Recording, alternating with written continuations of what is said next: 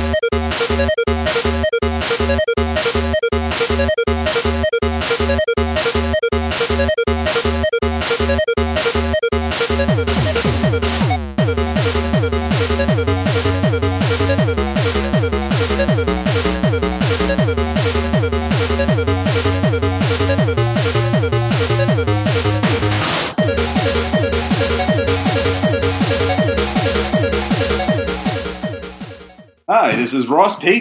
For Role Playing Public Radio. This is uh, episode nine, negative ten and counting. Uh, game. On, we're doing a uh, episode on PC death and dying. Uh, of course, with me is Tom here. Hey everyone, I got a torn ligament in my knee. That's why we didn't do this earlier. Yeah, Tom, uh, working too hard at the uh, Blueprint factory. Delivering, I deliver things. How you deliver? And I fell in a parking lot. I know, poor me. Yes, I feel you. Why, why don't I even really think you feel my pain? I don't know. Um, Somehow that just didn't seem I took the callous disadvantage. Yes. Oh yeah. Five points. GURPS. Uh, well, I took the take things personally disadvantage. Oh shit. Yeah. Oh man. I made that one up. It's a quirk.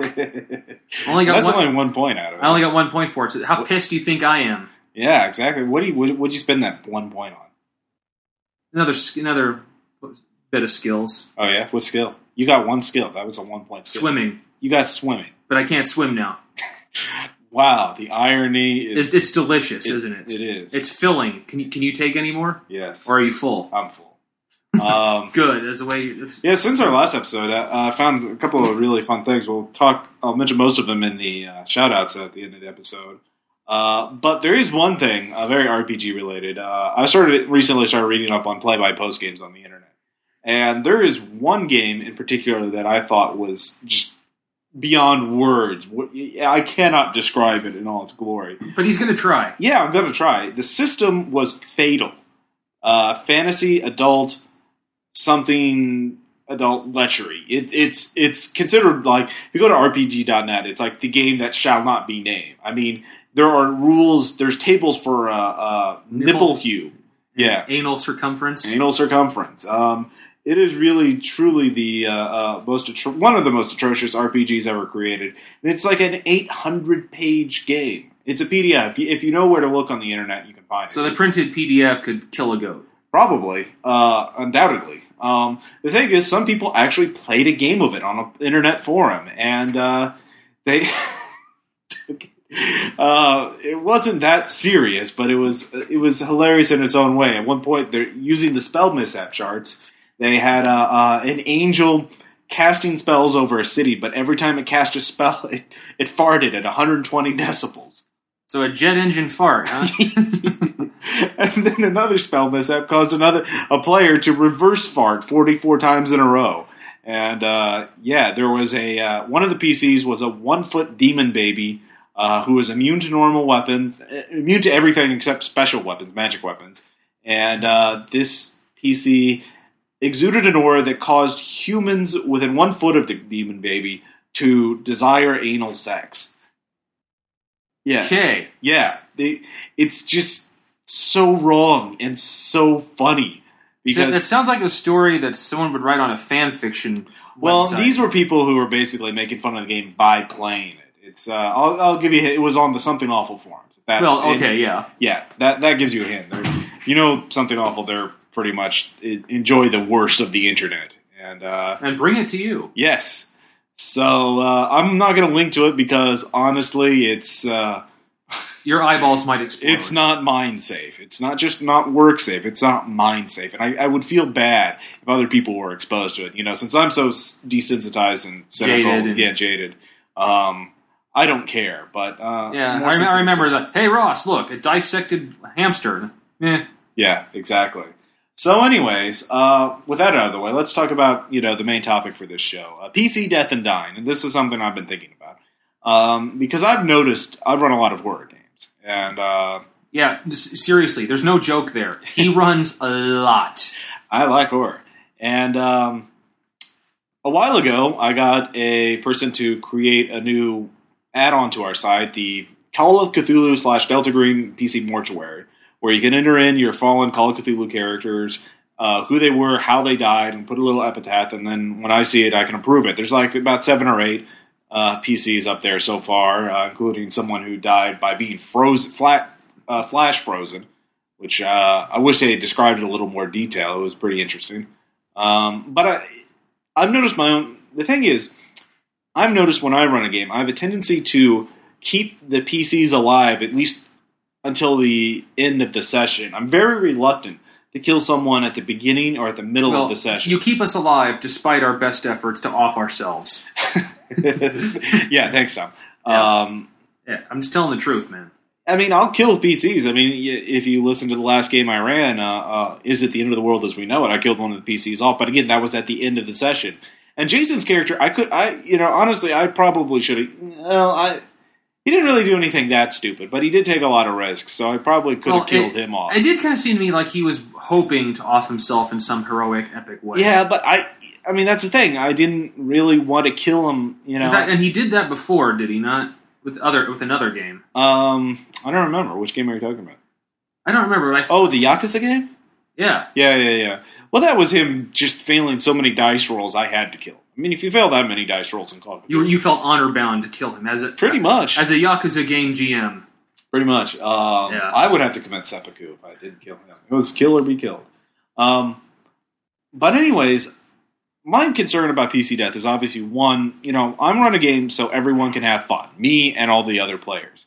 And uh, if the PCs aren't, uh, if the players don't like death, or in the worst case scenario, they get killed halfway or at the very beginning of a session, then what are they going to do for the rest of those couple hours while everyone else, you know, has fun Well, playing? well, of course, this would depend on the game. If it's Call of Cthulhu, a, even a beginner experience character can pump out a new character in Yeah. 30 minutes. True. If God help you, you're doing GURPS or a Palladium game, Yeah, especially if you're like a 200 or 300 point GURPS character.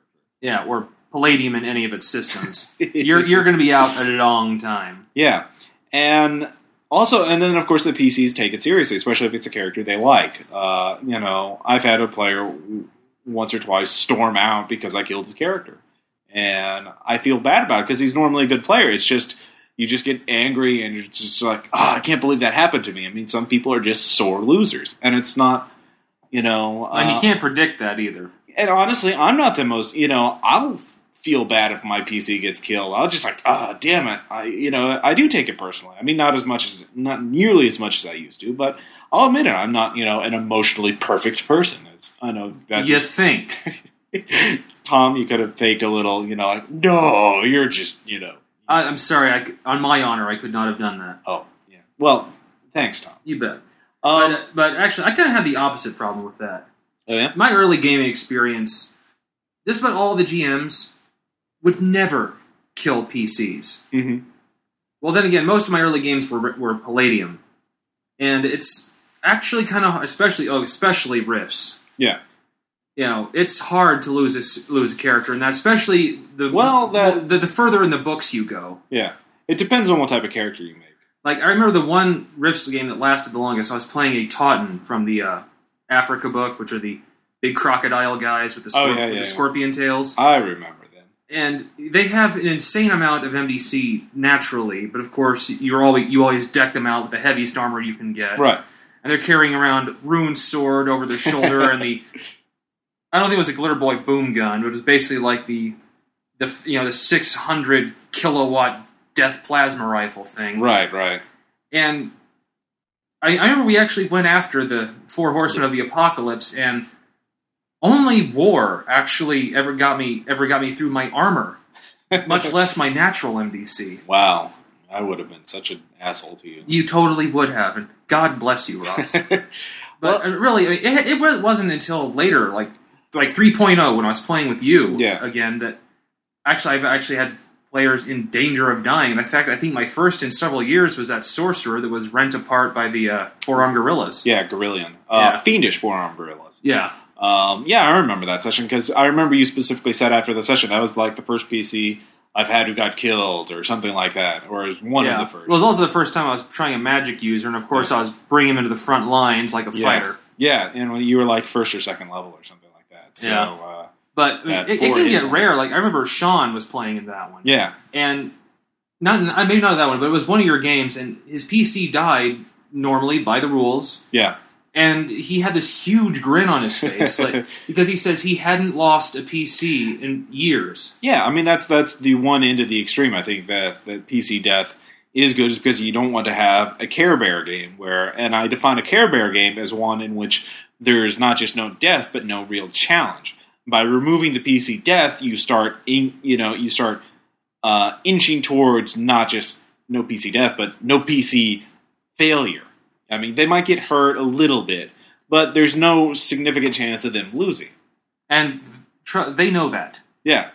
And trust me, most players will catch on when they know they're not going to die, and that's when they start doing goofy shit to keep themselves entertained. yeah, it, it, it's just you. You're not like, why am I playing this game? It's uh, Yeah. not you're, you. You don't know what's going to happen next. You're not hooked on it. You know, the story becomes stale. I mean, it's just like a TV show or a movie. I mean, when you when you figure out what's going to happen before it happens, and you know that there's nothing that's going to excite you. I mean, what's the point of playing, or what's the point of watching, Or like- or- participating? And actually, even if your GM's really imaginative and comes up with some kick ass villains, you know it's going to be a short lived thing because by the end of this session, they'll be dead at your feet. yeah, and um, so that's the one. That's a positive side of PC Death. They keep the players hooked on it by knowing that there's there's an uncertain outcome. You know, there's Yeah. no certainty. There's there's this dynamic in in gaming that I can't see anywhere else. I mean, um, but on the other hand, Yeah, on the other hand, if you lose a player, if you keep losing players consistently, well, Yeah. characters consistently, they're gonna s- like they're gonna stop. Well, first of all, I think players need to get a little emotionally involved with their characters. Yeah. Otherwise, you're just like, oh, uh, my guy, well, what's his name? Yeah. I guess I go here.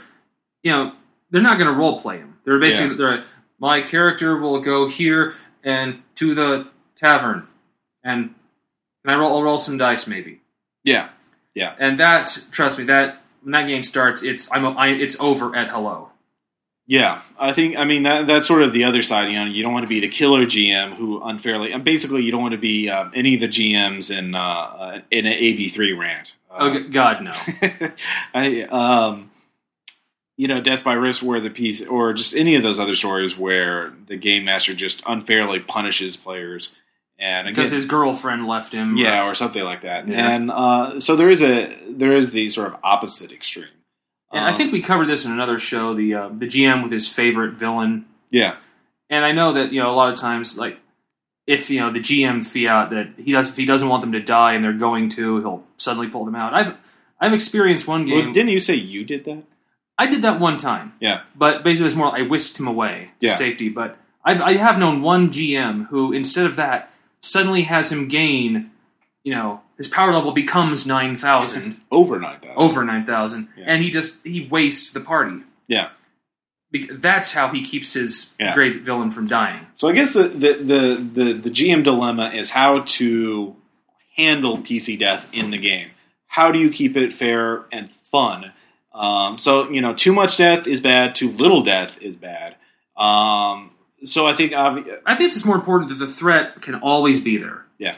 Just you know, it's more. I think it's just more important that it's there rather than even exercised a lot. Yeah. It just needs to be there. um, And obviously, okay, for you know D and D at certain levels, once you get resurrection right. and stuff, Well, even then, you, you lose a level of experience and all that other jazz. right? Of course, a lot of most people I know house rule that out. I mean, that's kind of gay. Yeah, it, it it truly is. Anyways, um, But yeah, like or like GURPS, like GURPS characters are pretty brittle. yeah. No, well, yeah, true. Unless you have a lot of you know points to put yeah, into. and of course our, our personal fave Call of Cthulhu characters, especially for some of the danger that you're they're eventually going to get into. Yeah. Well, so again, the, the trick is, you know, how do you handle what? What do you do? How do you handle death in the game? I think obviously the policy we both sort of agree on is, in general, you want to let the dice roll where they may. You know, keep everything fair, open, and honest. And and let's be honest, sometimes the dice just rape you. Right. I mean, again, Jason, he just kept fail. He failed like four or five times in a row when he's trying to get and, away from this and, ghost. and impressively failing. yeah, and it's just like, well, I mean, I'm sorry. they're saying they're you're dead, so you're dead. Um, the thing, though, I think there's a little caveat that not many people know is one, you should make the stakes known before you start rolling the dice, and by this I mean like if the PC is about to do something really dangerous, like I'm going to shoot the president at the press conference, you know, then all right, we'll roll the dice open openly, but these guys are going to try and kill you, and there's a lot of them. But also, and and also, like there's Secret It's very, Service very all over the risky. place. it's very, very risky. You have to roll very well, quite a few times in order to pull it off. And it, as long as the player acknowledges that and is okay with that, and is able to accept the results of the dice, then it's good. So I think that those are the keys there. Make sure everyone's on the same page, everyone's on the same level, everybody knows what's going on, and then rolling the dice openly, and then accepting the results for whatever Yeah. they are. I mean, I, I think I think life threatening danger coming out of nowhere in a pretty in a ridiculous spot. That's, Yeah. that's not good. You're on the crap. You're on the thunder bucket, and uh, uh, uh, uh, uh, a, lo- uh, uh, a toilet monster kills you. What? Uh, screw you. You're dead. Where it's like you follow the treasure map to the to the hill with the X. Like, oh great, it's a genius loci. Like, oh come on. Yeah, it's an epic level monster. Uh, you know, DC. You know, challenge rating thirty. You're level two. Right. It says, and it says it will spare you if you can fo- solve this puzzle. Like, oh fuck you. By the way, Nice. so just a personal thing. I don't like puzzles in games. yeah. Hey, come on, like I, I'm, I'm here. I'm here for personal glory. I oh man, I was gonna have you guys uh, solve some ciphers and uh, uh, substitution. ooh Sudoku's. Yes. No. I hate Sudoku. Even- Okay. Um, so I think those are the key uh, uh, areas, and um, like when anytime I have an NPC about to do something nasty, the PC or the you know the PC's cast a save or die type spell on an NPC. I say, okay, well this NPC needs to roll this in order to do this, and then I roll it out so everyone can see it. And so, uh, well, I think those can work if you build it up. yeah, exactly. Like if you actually say like, okay, this is like this is gonna this is a make or break roll here, man. And suddenly Exactly. all the players, all the stupid comments and jokes will shut up, oh yeah, and they'll stop. They'll get interested in that role. yeah, exactly. And even if, if the player like he'll he'll start rolling he'll start rolling that dice like his life depends on it, which it kind of does, and Yeah. then. And actually, and the reaction to both, if he fails, it's like, oh, Yeah, all exactly, around the yeah. table. But if you succeed, there's going to be like a minute or so of just kind of high fiving and yeah, yeah, cheering. And That- both of those are good. Both of those are good. Like when the whole party even shares your pain, like, oh man, Yeah, yeah, yeah, yeah. I mean, those are the stories that you remember over the years. I mean, like you and the tea tea shop in London. Yeah, I mean, I'm pretty sure everybody was hanging on your dice rolls. As And well. they were. It was like The Price is Right. The audience was shouting out suggestions. yeah, Which Ross tried to stop, but you yeah. might as well try to stop the tide from coming in. yeah, that that PC hive mind. Um, so of course, so that that should be the overall policy. Whenever you're at a high stakes, whenever the PCs are close to death or you know about to do something, you know, jump off the cliff. Basically, you need to you know just put everything in up front so the PCs know what's going on, and give and you and if it and if all possible, give them a way out. You know, if they're if they're like, whoa, I didn't know I you know I was going to jump off the cliff, uh, blah blah blah blah blah. You know, let them back out. I, I failed my spot check. I didn't see the cliff there. Yeah, exactly. Um, well, you can jump out of the car, but the car's gone. Blah blah blah blah Mhm. Or you can stay in the car and try and make this really high drive roll to keep the car, but you'll be risking your life because you'll be in the car if it goes over the cliff if you fail to check. See, that would be the thing. You know, set the stakes. That's good gaming. Yeah. So Not not just uh, you went off the edge. Well, you're dead. Yeah, and he's like, no, no, no, I would have jumped out. I was going to do that. Well, you you made the check. You're blah blah blah. That's where the arguments. I mean, if everybody knew that everything beforehand, there wouldn't be any arguments. Um, you have to disclose uh, disclose this stuff. Need to know information. Yeah, disclosure. Um, Full disclosure. now, of course, then whenever uh, sooner or later though, PC will die. Oh, You know, yes. they Oh, failed the drive check. They jumped off the cliff. So, what happens uh, if it's near the end of a session? The PC can just sort of hang out and be like, "All right, whatever." It's like, or it's like, or it's like, dudes. I died. yeah, and talk or whatever. But so the question is, what do you do when the PC dies and there's still, you know, you don't want the the player hanging around doing nothing for an hour or two hours? Well, once again, uh, this is like first. It depends on the game itself. Once again, if you're playing Call of Cthulhu right. or something, you can a, beginning player can just belt out a new character in a few minutes. Well, on the other hand, though, you know, it's still kind of a problem because it, in Call of Cthulhu, you know, you, you're in the middle of the, the Australian desert, your guy dies. It's like, well, uh, oh, there's this gun smuggler who shows up. It's like, well, that's kind of fucking convenient, isn't it? Well, Ross, come on. Are we actually going to say we don't just do convenient little things in games? Yeah, I liked how in the uh, last the last week's game, you guys immediately trusted the he- group of heavily armed lunatics ranting Okay, about yeah. demons. In my gods. defense, I had just seen a giant hole no, open. you didn't see it. My well, my police chief did. and you, and just because they oh no, saw, my national my national guard commander saw it. yeah, he saw it. That doesn't mean that they weren't the ones behind it. You were just you see see yeah the you. There's a really funny movie called The Gamers. Yeah. where it's a 45 minute thing. Uh, that gentleman did it.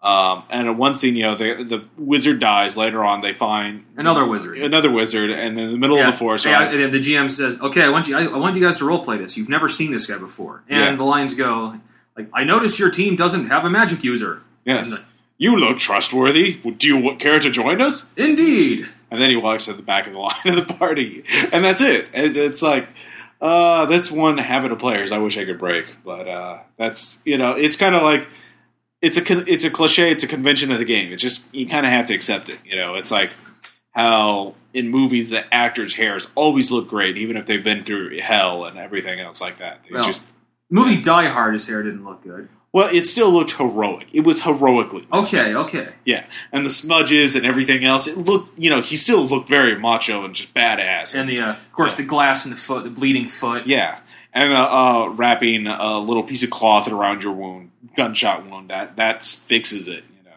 He only ever got winged. He never. The only time he got shot was he got winged by his own pistol Well, you know. in, in the arm, and he never Yeah. dressed that wound. well, I'm, My God, have you watched Die Hard or what?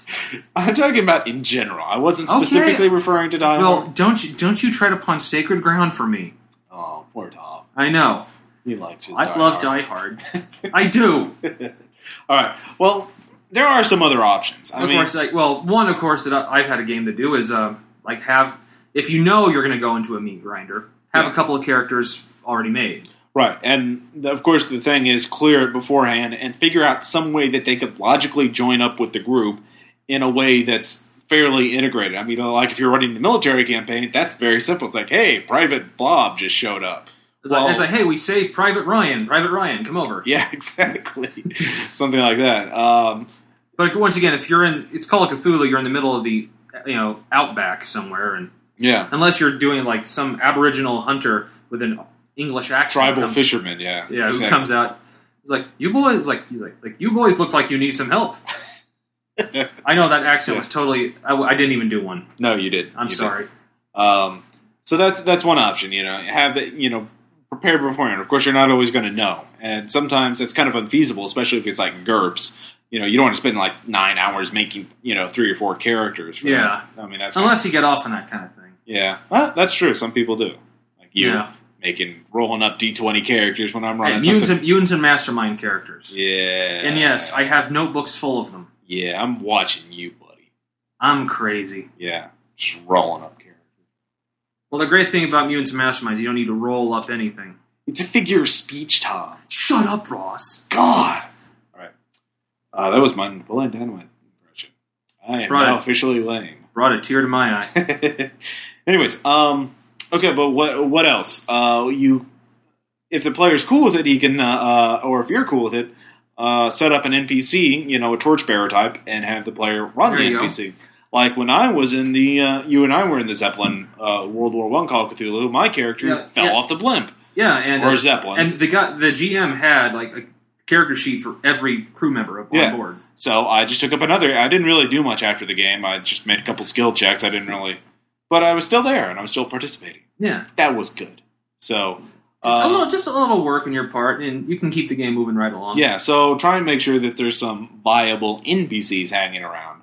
In fact, the players you could kill two birds with one stone and have the PCs stat up the NPCs and then take them over uh, when Yeah. appropriate. Make sure you trust your your uh, PCs to do that, though. Yeah, I mean, again, that this takes work beforehand if you're running a casual game. Or whatever. Yeah, That's so always- and you can al- so you could you actually end up with a situation like, oh, okay, so the um, I noticed your uh, private investigator here has bazooka at eighty percent, yes, and he has one. yes, and he was never in the military. Yes, he uh, he's a hobbyist, hobbyist bazookaist.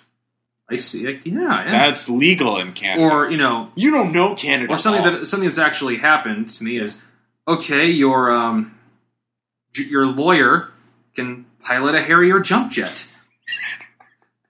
it was specifically a Harrier jump jet, not just like piloting. Well, this was a game that was run around just around the time that True Lies was out, Uh, and yeah, I had a guy that watched that movie, and oh, players are so impressionable. and yeah, this I, th- I believe this was a uh, Heroes Unlimited back when I actually Yeah. did Palladium, and and he and he and he was playing he was playing someone that had a like a bunch of some minor powers. Was no he was no he was a uh, super sleuth like a detective, Yeah. and but he took down and the one he was so he took pilot Harrier jump jet, which wasn't even a, wasn't even a skill. Yeah. And he says, "Now I'm going to get one of these, right?"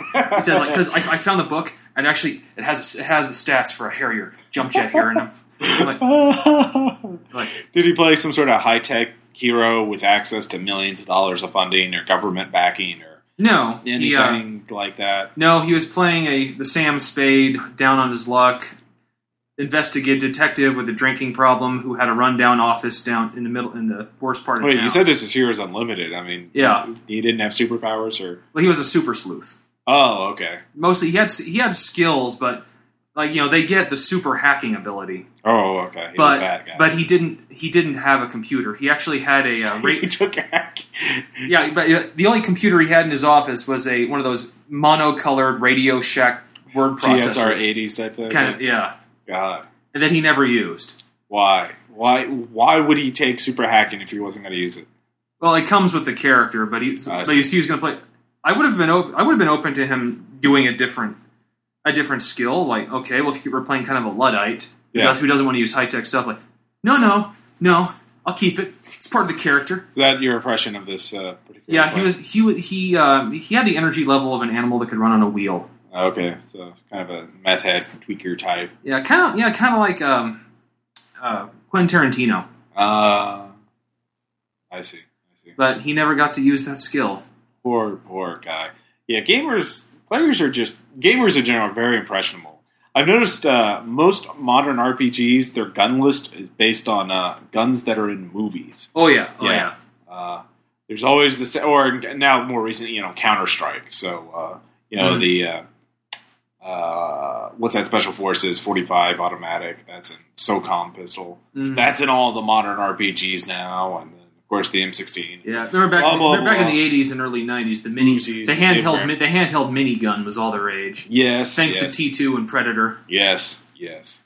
Uh, so, anyways, um, what were we talking about? How did, how did we even get to that uh, uh, tangent? Well, what else can a player do aside from jumping over, uh, you know, having a backup PC or having an NPC ready to jump in? I mean, have you been in a situation where you know there none of those, neither of those options were viable? I mean, what did the players do? Well, it really depends. Either as a player or as a GM. well, it depends on the cohesiveness of the group. okay, Um, I had a game where uh, I I think Sean was running it, all right, and there were four. No, there was yeah, there was four players. Yeah. and one of them was off because he. This was a D and D thing that Sean was running, where there was a. We, were- we lived in this tiny village surrounded by dangerous jungle, yeah, where green dragons lived all over because it was really poisonous. hmm And one of them appeared, and a character playing a second level fighter yeah. went after a juvenile green dragon. That that would not end well. It did not. So, And uh, I think this was the first character he ever lost yeah. because he had a look on his face of, well, he couldn't. It's like he was trying to speak but couldn't. Yeah. And finally, he's like, "What? I'm dead." And Sean's like, "That's generally what negative twenty two hit points means." wow. yeah. So uh, So what happened? we had to stop the game for a while because Yeah. this guy was like, this guy like, that bullshit, man. And I guess in like some situations, sometimes you do just kind of have to stop the game, Right. explain to the guy like, look, man, you went after something with a CR way over your level, Right. and the whole rest of your party was running, and they were telling you, come on. so, I mean, granted, he was a very beginner player. I see. So finally, after about an hour, Yeah. he's like, all right, all right, um, can I just make another character? He's like, yeah, well, uh, you're you, this is the first one you've ever made, so it, it took it took him another hour or so to make the character, but we kept we we trucked on without him, Right.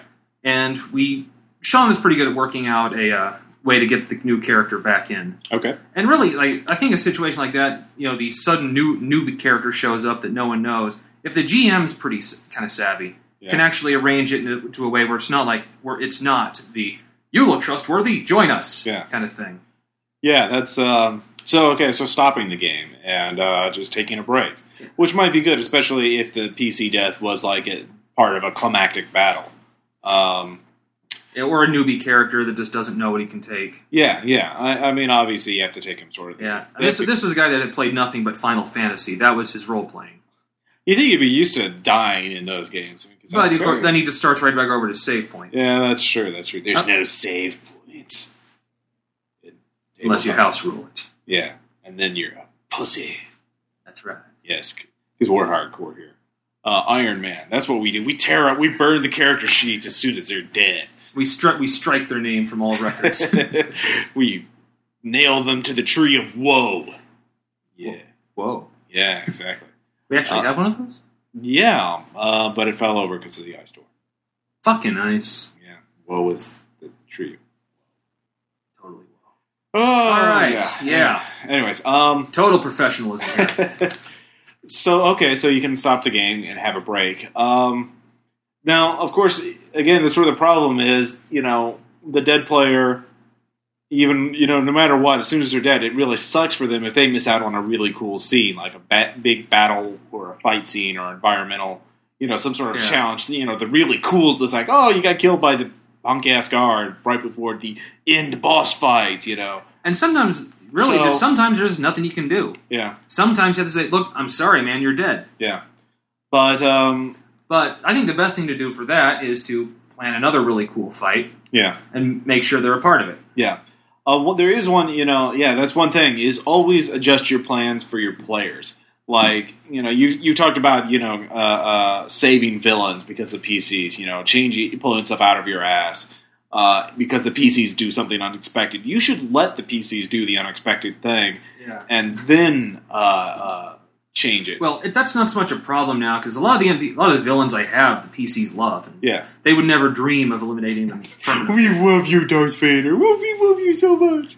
Oh, no, I'm afraid they'd go after him with a vengeance. Well, what it, well, okay, well, whatever your villain's name is. It's not Darth Vader, Ross. I have a little more imagination than that.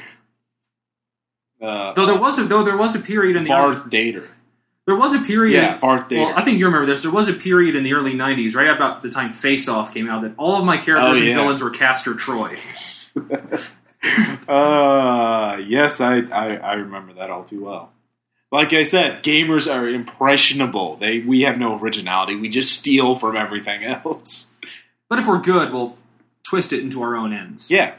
I mean, I mean to be fair, this is very common. I mean, look at uh, Warhammer. Warhammer basically steals from all fantasy and all science fiction. Michael Moorcock and Tolkien, and then uh, StarCraft and Warcraft. They're stolen from Warhammer, and uh, so on and so forth. Yeah. And the Korean MMORPGs steal from War Warcraft and uh, uh, StarCraft. Uh, StarCraft. Boy, do they steal it. Yeah, they everyone steals from everyone else. There's no originality. Anymore. And that's cool. Yes. Actually, I would take it as a, like if one of the ideas I did for a game, Yeah. I found out someone was doing a cheap ripoff of it. Yeah. That would that would warm my insides. It really would. It, Wouldn't warm your wallet though. it would warm the cockles of my heart, not my wallet. All right.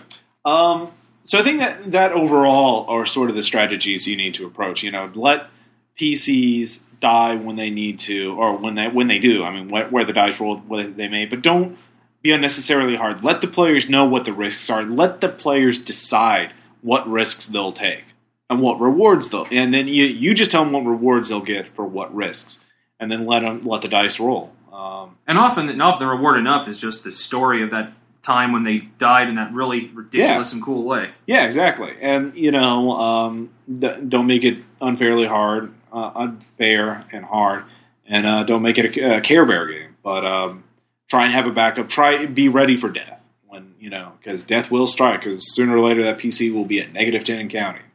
Um, anyways, Way way to tie into the title of this episode, Ross. awesome. That Yes. was that was brilliant. Thank you, yes, and we're so modest here at RPPR. We're very role playing humble. public radio Sling I'm Design. so fucking humble. I am more humble than you, man. don't Don't you wave your humble finger at me, you son of a bitch. All right. Anyways, we'll be back in a couple moments with Tom and his letter from him. Yes. Yes. And then uh, anecdotes, uh, shout outs, and more.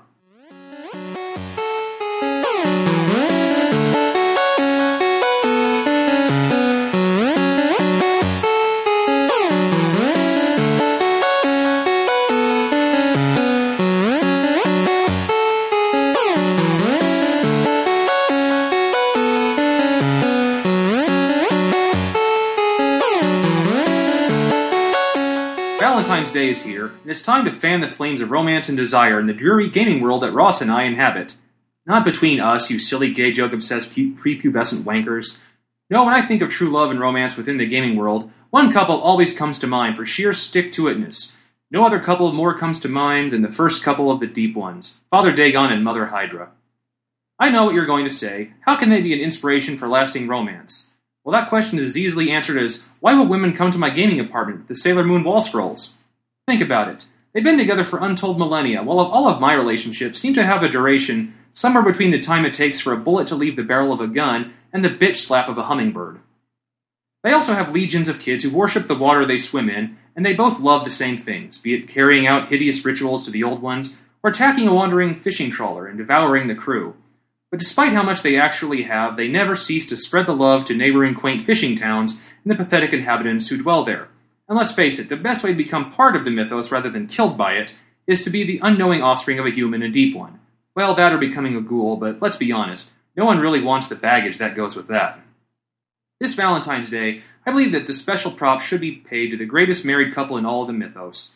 But I know that I don't need to tell it to the lucky couple. They certainly have been living up over the last few years.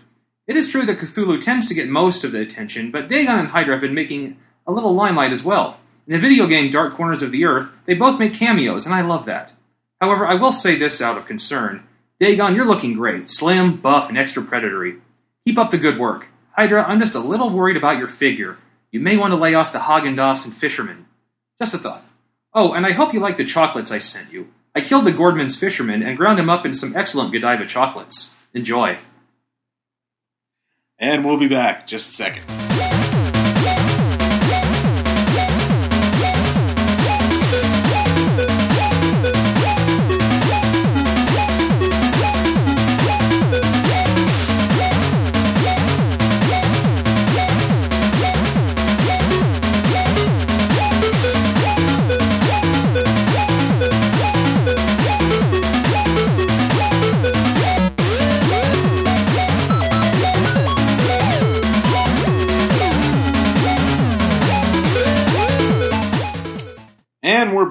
Was just a great rant there, Tom. Did, did you notice the gay joke? Yes. I, that, that, that was not for you. no, it was. It was done at your expense, though. Thank, yes, yes. Uh, uh, I, I'm not going to thank you for that. That- You'll yes, I know. Yeah. Anyways, uh, we have a couple of uh, uh, few comments from viewers. Uh, first, a uh, Ryan uh, McCacklin, uh, I believe, has uh, wants us to mention a, his own little uh, gaming group, the Free Nights, and we'll put a link up to their message board. So, uh, hi there, Ryan. Thanks for listening. Hey, sup, Yeah. Uh, fellow gamer? yes. I, I'm sure he, that's that that's the highlight of his life right now. I'm trying, Ross. Damn it. All right. Uh, then we have uh, another guy, Justice, um, is what he logged in as, and he's a local gamer, Springfield gamer. He also fellow listens- Springfield. yes, Missouri. Uh, he found us from the Dragons Landing podcast, which is also a gaming podcast in Springfield, Missouri, with about you know uh, uh, that's been around longer. They have ninety episodes or eighty nine Whew. episodes. So uh, at the time of this uh, recording, yeah, they they've been around. Props to the sen- seniority, man. Yes, they've they've as you know work and stuff as opposed to us slackers. Um, and he had a question for us. He uh, wanted to know what we thought of uh, gaming in shops, game shops. Now we have uh, Springfield as a college town, so we have actually uh, quite a large number of geeky stores, uh, comic book stores, and of course Metagames, which has comic books, board games, role playing games, Tabletop games, Warhammer, all you name it, they got it. and video games. Um, and uh, we've played metagames uh, back when it was at its old location on Glenstone. Now it's out on East Sunshine. By S by sixty five. Yeah, US 65.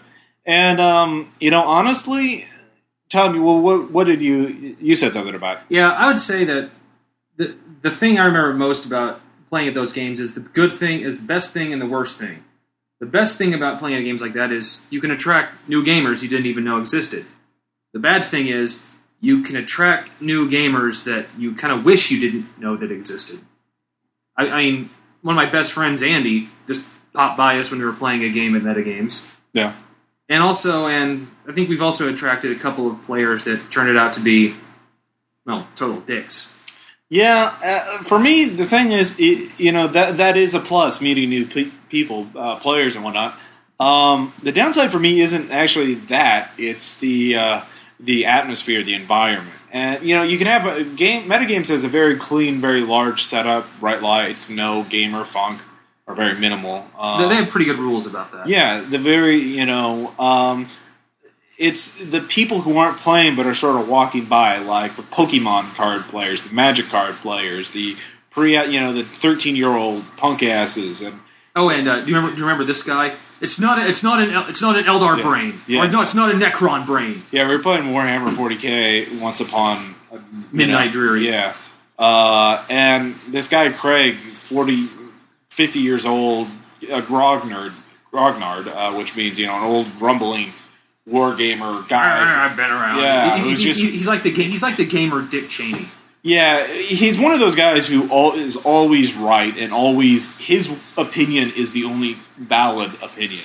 And you're just a moron if you, you have other opinions other than him. And he will gladly expound on his uh, opinions for far too long. And we were playing, um, so it will bring up some minor bit of 40k lore. Almost as a joke. Yeah, as like some characters holding a brain or had some cybernetic brain implanted like an orc or something, and he was like, "It's not a Necron brain," and it was just, ugh.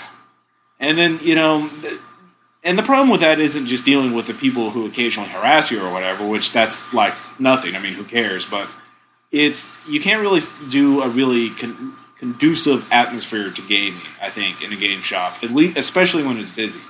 Um, you know, you have players have all these distractions around them. You have people walking by. You can't really play any good music. Um, or any music at all most of the time. yeah, and it's just a pain in the butt. And you you definitely can't do a scary game. You could do a light, casual, funny dungeon crawl. I mean, because that's sort of a beer and pretzels games, and that you know that that I could see, but you can't really do a campaign or anything else like that. I mean, unless you had the story yourself. You're playing, you know, when everyone else was gone or was very quiet or something like that. Then I could, you know, that would work. Uh, I mean, we played a lot of games in the back room of Geekers, which was sort of an off limits area to customers. Yeah, And that well, was we, fun. we were good friends with the owner, and he let us do that. And that was a perfect environment. Yeah, that was fun up until they crowded it with all this other crap. But we had a lot of good sessions in there. The D and D game that I ran, and uh, the other ones that The pirate D and D that though it didn't last was still fun. yeah, um, yeah. So it's a mixed bag. It really, it, it, it, I wouldn't. I, I honestly, I prefer my apartment because you know I can play music here. No one's going to care. I have soft drinks here for free. Blah blah. We blah. played her so much, we're used to the environment. Yeah, and it's just a nice. and it place. doesn't smell like cat shit and cat piss. Yeah. Um, and uh, I don't like getting, you know, having to deal with those stupid CCG players. you know, Especially the young, talk- like the young Pokemon players. yeah, or- or Magic players, the little snot nosed brats who know everything and blah blah blah, and think, oh my god, D and is stupid. You know, that's just dumb. So it depends. If you, if sometimes it can be really great because you meet new players, but other times, eh, not so Yeah. much. So um, I hope that answered it. yeah, we really ranted or rambled on about it. No, it doesn't take much for us to rant. Yes, or ramble. Um, why my day? Um, so anyway, so what do you want to do next? You want to do the shout outs or do you want to do the anecdotes? Shoutouts traditionally come before the anecdotes. All right, well then we'll do the uh, anecdote or the shout out. Sorry, uh, uh, my shout outs are for I got a couple. Um, there are two uh, little videos I found on Half Life or on YouTube uh, that were shot in Half Life Two. It's a process called uh, Mashima Makima. Um, probably mispronouncing it, but it's basically cre- doing computer animation inside a video game, a computer game. And the first one is called Half Life Full Life Consequences. Basically, this guy took the worst, most horribly written piece of uh, Half Life 2 fan fiction about Gordon Freeman's brother, John Freeman. I watched this. Yes. Yes. Oh and my god. uh, uh, recorded it and turned it into a little cartoon, a little computer animated cartoon, and it was John Freeman, Gordon Freeman's brother, was at lab at work when he got email from Gordon saying, "Help! There are aliens here." So he went on his motorcycle and did a backflip, and then saw a head crab officer. He's like, "I can't give you my he- uh, a license, officer." you have lied. You have a head crab. because you are head crab zombie and then he fired on him and then he went faster like the speed of sound and uh, it's just five minutes of insanity and I, I i i just cried myself laughing i just it was it's so wonderfully absurd and then uh, You'll also put a link up. You, you you're doing yourself a disservice if you don't watch yeah it. it's only like five minutes i mean come on Five minutes of your life on YouTube to cry yourself with laughter. yes Come on. Yeah. Anyways, um, then of course uh, we have another one done by the same guy called the Idiot, Idiots of Garry's Mod. Garry's Mod is a, a user mod for Half Life Two, where you can play around with all the uh, figures and animation elements of Half Life Two, so you can animate them yourself. And uh, some ba- basically people did very retarded things with the uh, like distorted their faces. It's just made a 300 parody, and it's just very, very dumb and very, very funny. And uh, it's about that's a little longer. Um, let's see here. Then, of course, uh, video game I've been playing. I'm just on the game tangent today. Almost like this show was game related. Yeah. Uh, called Armageddon Empire. It's a war game, a strategy game that's sort of like a PC board game. I mean, it's set up like a board game because you have a deck of cards, you have die, you roll dice, uh, you have tiles, that sort of thing. But it's a post-apocalyptic war game where you're trying to kill, take over, destroy the enemy headquarters, and protect your own. And uh, it's only thirty dollars. It's I've already bought it. It's ridiculously fun. Um, user, it's a little rough, but there's a uh, an expansion coming out next month and it's just play. I mean, it's it's one of those games you start playing, you like, then three hours later you're like, what? And the the the users the system specs are so low that you can play it on like a five year old computer in window mode, and you know still browse the internet or actually do work in between turns. It's turn based, by the way. Um, and then finally, uh, Pantheon, the RPG. It's a game we've played a couple times. Uh, we'll do a, a we'll record a session of it. It's a, sort of a narrative cage match. You choose a story template, then every player takes a turn saying one sentence of the story, and then other players can challenge it or reverse what you say. You know, depend. They have certain And resources. do like re- rewrite it or Yeah, and uh, basically you try and win the story by uh, uh, fitting the genre of the story the most. and if your group's any good, it will descend into utter madness. Well, we're just no, we're very bad. We uh, uh, uh, ignored. We turned it into an absurd, you know, uh, uh, surreal parody of whatever genre we're supposed to do. But uh, it, it, it's still fun, and it's only like five bucks new. It's like I got it for three bucks used. I'll put up a link. It's sort of an obscure thing by Robin Laws, uh, big shot game designer. Which yeah, uh, Feng Shui. Yeah. Uh, author of Feng Shui. So uh, those are mine. Uh, little shout outs. How about you, Tom? I got a couple. First, my gaming one. I would like to do one to uh, Ironclaw, like anthropomorphic role playing. I know, Yeah. but I'm yeah. It's a, it's an interesting game. I it's not my favorite, but it's it's entertaining and certainly along the lines of stuff I would like. But Yeah. what totally amazed me is I ran this for my uh, my other group, Yeah. and most of them they're hardcore action movie kind of games. Yeah. They want guns and car chases, and I normally provide them. But then they said they want to do something uh, fantasy because obviously, uh, you know, Lord of the Rings and all that crap, three hundred especially. And so I said, well, I really the only one I have is D and D, which they are like anti D and D, like burn it to the ground if they ever hear anyone mention it. So I said I had this one, and they did it, and they loved it. Playing like you know, especially my friend Andy playing a anthropomorphic rabbit kind of ranger who also had you know had some magical ability. Right. To him, it was like the most fun he said he's ever had in a game in a long time. Huh. Interesting. And suddenly, it in their eyes, I became like the best GM in the world, which is, Is it is what they absurd. But Yeah. but Everyone like, knows it's me. oh, yeah, obviously, but But to give me that feeling for one night, Yeah. I, I owe that game big. So Well, I- I can't tolerate that. We'll have we have to burn that book Now. fuck you. But and of course that's my gaming shout out to Ironclaw. Thank you. Right. I have another one I like Yeah. to do to uh, celebrity this time. Uh, Henry Rollins. okay, Ross knows I love him. I love his, uh, his music is okay, but his spoken word. you shows. have a man crush on him. Shut up. But his spoken word It's shows. acceptable if you put the word man in front of it. It makes it you know acceptable. Whatever.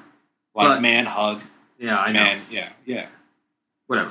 But no, I, I love his spoken word shows, and he's actually coming to Springfield for like the Alright. second time in his entire career. Okay. and I've actually managed to score tickets to it, and I'm going downtown to Remington's to watch him on March the 10th. Wow. And Is he doing a spoken word or is he actually? it's a spoken word show, Okay. and it's I can honestly I never thought I'd ever get to see him live unless I would drive to St. Louis or something. Right. The fact, and what's even better is it's a couple blocks away where I go to work if I actually ever go back to work with my Right. knee. What's But- name? Yeah.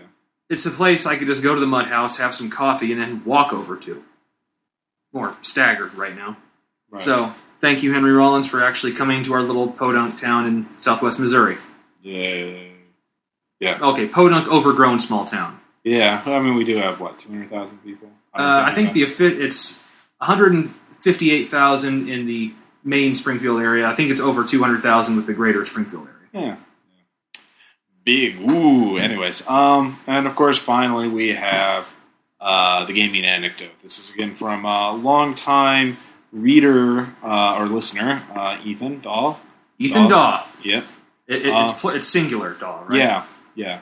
Uh, Ethan, I, I'm. I haven't. I've show respect. I've still yet to totally memorize your name. Yep. So we. That's how much I care, man. All right. Anyways, um, back around 1987 or 80, 88, our group was deep into the GURPS era. Uh, one of the guys decided to start a fantasy campaign. We made our characters and then started in on solving a kidnapping. I don't recall how we got picked to find out what happened to the missing princess, but I do recall that we spent a lot of time, several hours of real time, trying to get a clue about what direction to go. We examined her rooms in the in the palace, talked to NPCs, etc. That's all cool, but it was starting to drag. We ended up getting into a fight with some tough NPC in the streets of the capital. I think he ambushed the party. After hours of talking, I was ready for some action. My character was essentially a fighter with some minor spells chucked in. I was up several uh, floors in a building. Other two party members were on the street below when the attack happened. Not wanting to spend the next four or so rounds running down the stairs to join the fight, I took out my bow and proceeded to try and shoot the guy. For four rounds, I shot at him, missing every time. My bow skill was 15, so this should have been fairly easy.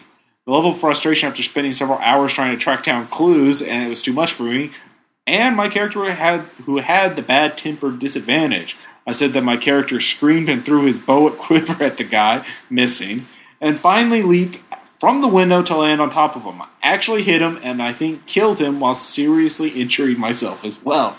After recovering in another hour or so of trying to puzzle out the clues, we just couldn't figure out what steps to take next. The GM kept insisting we had enough information to figure out which way to go. Needless to say, we never did. The cam- campaign lasted two sessions. When your players tell you that they can't figure it out and they're all pretty damn smart, uh, you should really listen. Or you should get players who aren't so, uh, uh, you know, arrogant about their abilities. Oh, anyway. um, I also wanted to add a short one that came to mind after hearing of Tom's Call of Cthulhu PC beating to death the cultist guy and being caught covered in his blood by the store uh, patron. Below is probably Thank you, Yeah. thank you. I am immortalized. Below is probably my biggest boneheaded move in a game. I was playing a GURPS Super game, Supers game, and my character were all part of some secret law enforcement agency.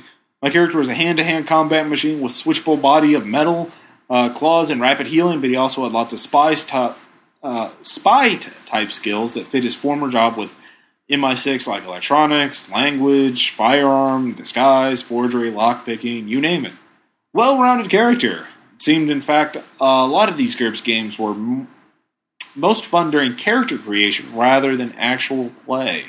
But anyways, at one point we were attempting to break into the this house to get the bad guy. We had sneaked into the property and bypassed many security systems, dogs, spotlights, motion sensors, etc. Took quite some time and a lot of rolls to make it. Not only I had to get through a locked plate glass sliding door to gain entry, I uh, I failed my lockpicking skill several times, and I think jammed uh, the lock with a broken pick or something. We didn't have any glass cutters with us, so I brilliant, brilliantly decided to shoot out the lock. After after all, my pistol had a silencer. Of course, you can't silence the sound of the bullet striking the door frame, and the resulting shock uh, shattered the glass and the setting of the uh, set the set off the burglar alarm.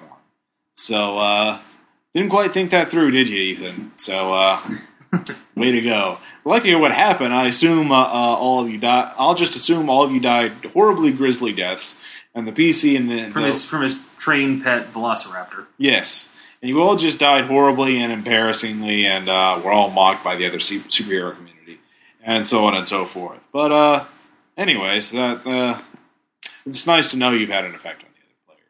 You're not the only one who, you know, did something really dumb. Ethan, thank you. I needed to hear this. All right. Well, uh, again, the music uh, for this episode has been Sabrepulse, uh, a 8-bit uh, chip tune, chip punk. I don't know what electronic genre they call it nowadays.